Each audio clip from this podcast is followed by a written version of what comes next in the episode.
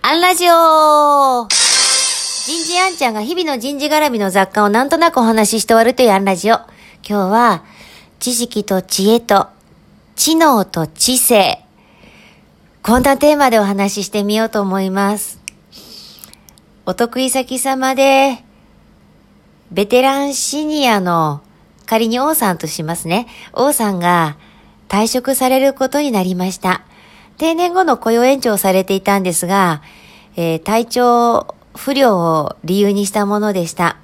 私も尊敬していた方であり、部下の方々の寂しさはそれはそれは深く。私も10年来お仕事で一緒させているその部下の方が、こんな風に私につぶやきました。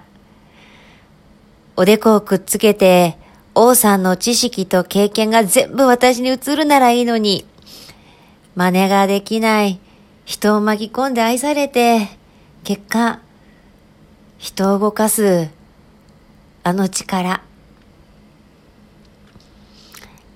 シンクタンクソフィアバンク代表の田坂博さんはその著作、知性を磨くの中でこんな定義づけをなさっています。知識とは言葉で表せるもので、書物から学べるもの。知恵は言葉では表せないもので、経験からしか学べない。知能は答えがある問いに対して早く正しい答えを見出す力。知性は答えのない問いに対してその問いを問い続ける力。どんなに科学技術が進歩しても、人の知識や知恵は USB メモリーで PC から PC に移すように移行はできません。その尊さ。部下の方のその言葉に私も胸が熱くなりました。でも、残された方々にその知性はむしろ引き継がれていくんじゃないでしょうか。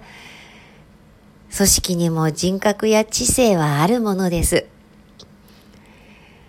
王さんの最終出勤日には、私たちはお花でできたケーキを送らせていただいたんですが、後から聞いたら、自ら前社にお世話になった方々に挨拶に回らなくたって、社内外から多くの方がその王さんに挨拶に、その席に来られていたそうですよ。自ら人が集まる方々。そんな方々を目の当たりにしながら働けるそんな豊かさです。今日はここまで。次回もお楽しみに。